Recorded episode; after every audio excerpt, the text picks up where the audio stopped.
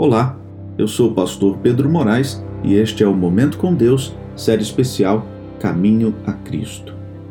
Aqueles que se tornaram novas pessoas em Cristo produzirão os frutos do Espírito: amor, alegria, paz, paciência, bondade, fidelidade, delicadeza, humildade e domínio próprio. Não estarão satisfeitos com seu comportamento passado, mas por meio da fé no Filho de Deus seguirão suas pisadas, refletirão o caráter de Jesus e se tornarão puros como ele é.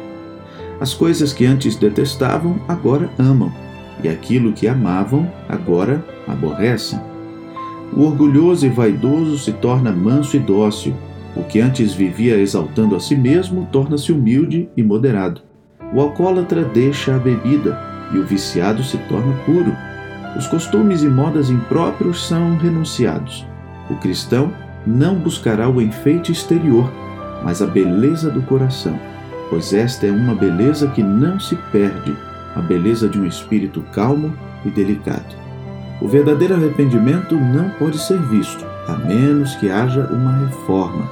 Somente depois de restituir o que roubara, confessar os pecados e, tendo o amor de Deus ao próximo, o pecador pode ter certeza de que passou da morte para a vida.